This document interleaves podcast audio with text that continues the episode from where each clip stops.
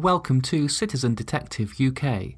You can get your free guide from citizendetective.uk. So this week we are now into our regular format, which is a study of a solved or an unsolved cold case, a book review, and a couple of factoids to lighten the mood because as we all know, true crime can get pretty, pretty scary sometimes. So, our first factoid of the week is to do with the Moors murders. Because the Moors murderers took their victims alive to the Moors as willing passengers in a car or van, DNA profiling would have quickly linked Pauline Reade, Keith Bennett, and John Kilbride to Hindley and Brady. Police would not have needed to wait 20 years for their confessions, and possibly all of the remains might have been found back in 1965. Okay, so our true crime case this week is one that's close to my heart, close to where I used to live, and is an important chapter in my story on the road to becoming a fan of true crime. This relates to a nine year old boy called Christopher Laverack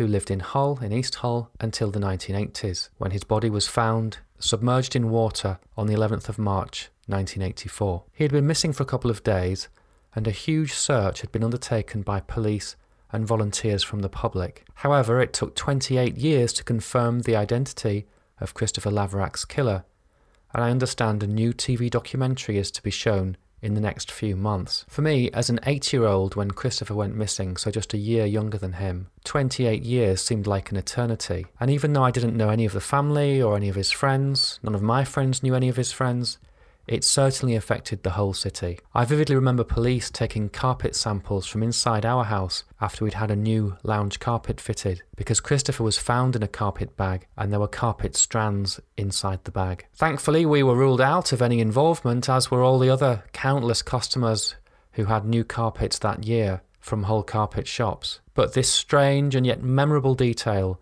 shows just how wide the ripples of a terrible child murder can spread. The police believed Christopher's uncle was the killer from very early on, but they had to rule out everybody else, and they failed to bring charges through lack of evidence. Eventually, although sadly not before the uncle had molested other boys and been sent to prison for it in 2001, the police reopened the Laverack case and used new leads and new techniques to prove the connection. Police had enough to go on to arrest the uncle, Melvyn Read, in 2006, but the Crown Prosecution Service were not convinced by the evidence at that time, and Read died in prison in 2008. Later on, careful analysis with new techniques managed to link pollen found on a brick with Christopher's body with pollen in the garden of Uncle Melvyn. So, yes, he knew the game was up when the police arrested him. Yes, he spent many years in prison. And yes, Christopher's family accepted that Read was the killer. But Melvyn Read was never officially convicted of his most grotesque crime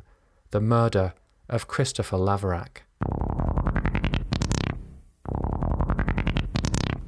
Thanks, Paul. So that's a good news story, in a way, if there ever is a good news story in true crime. The murderer was found, although slightly too late to convict him and prove it beyond a reasonable doubt in front of a jury of his peers. The book review this week is an absolutely excellent little book. It's a few years old now, but it's absolutely relevant and worth reading. It's written by the journalist Monica Weller, and it's called Injured Parties from the History Press. It's a study of the unsolved murder of Dr. Helen Davidson from 1966, not very far away from where the Citizen Detective studio is. It's in Amersham in Buckinghamshire. And Monica does solve the mystery, which itself is unusual in cold cases, but I'm not going to spoil anything for you. The book's very readable, it's well researched, and the idea for it came from a publicity event for one of Monica's earlier books about Ruth Ellis, the last woman to be hanged in Britain, and Ruth Ellis also had local connections to Amersham. And before you start thinking that Amersham is sounding like Midsomer Murders, be aware that very many of the outdoor locations in Midsomer Murders are actually filmed in Amersham. Wasn't meant to be a factoid.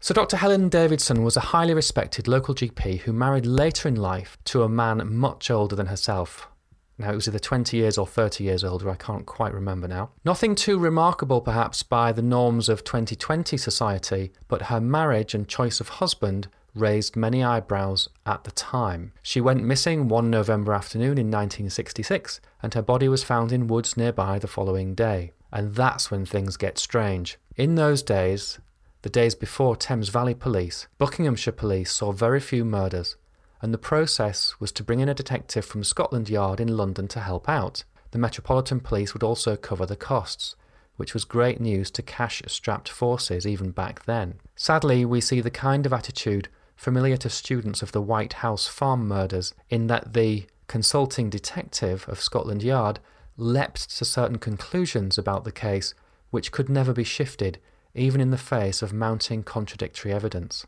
Some years later, after the local forces had been forcibly merged and Thames Valley Police came into existence, they lost all the evidence, although they won't admit to it. And as you might imagine, all the officers have retired, most of them have died, and there are very few of Helen Davidson's family around as she did not have children, and her husband died just a few short years later.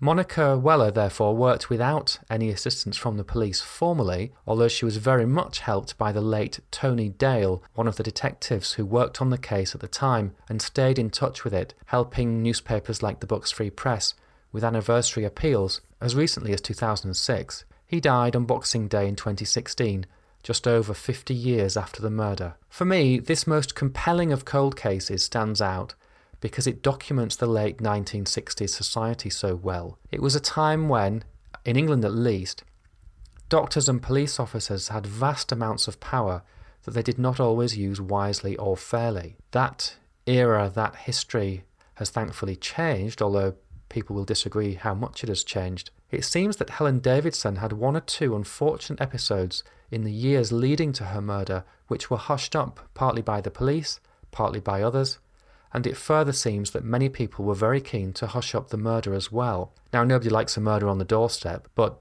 pretty much every right thinking person wants it to be solved, not least in case the killer strikes again. But the case has never been officially resolved, and with the passing of Tony Dale and the passing of the man Monica Weller believes killed Dr. Davidson, there is zero chance of a prosecution arising from this sad series of events. It's a strongly recommended read. I absolutely loved it. Of course, there's the local connection for me, which always helps, but I do believe that any true crime fan will love this book. It is called Injured Parties. It's by Monica Weller and it's published by the History Press. And just to lighten the mood before we say goodbye to you this week, a factoid. There were five victims of the Moors murderers.